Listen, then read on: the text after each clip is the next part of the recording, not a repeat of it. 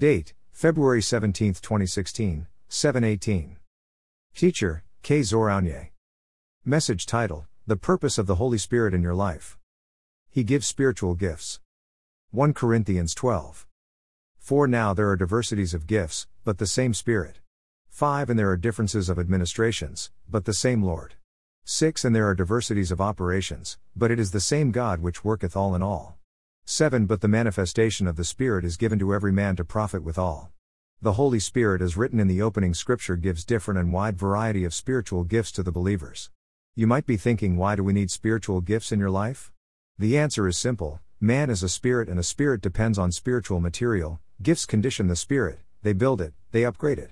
That's why the Holy Spirit has the role to dish out gifts. His interest is in preserving your spirit, in making it grow and become informed and empowered in the new dimension of life that you are called in.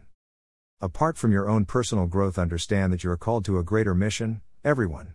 To preach the gospel to the unsaved and to keep the saved in Christ is written in this piece of scripture.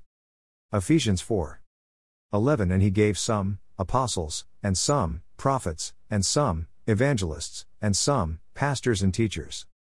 12 For the perfecting of the saints, for the work of the ministry, for the edifying of the body of Christ. So through gifts perfection is guaranteed and the body of Christ is edified. This is the mission of the Holy Ghost. I will share more on the gifts that you can receive and how you can receive them, but on a later date.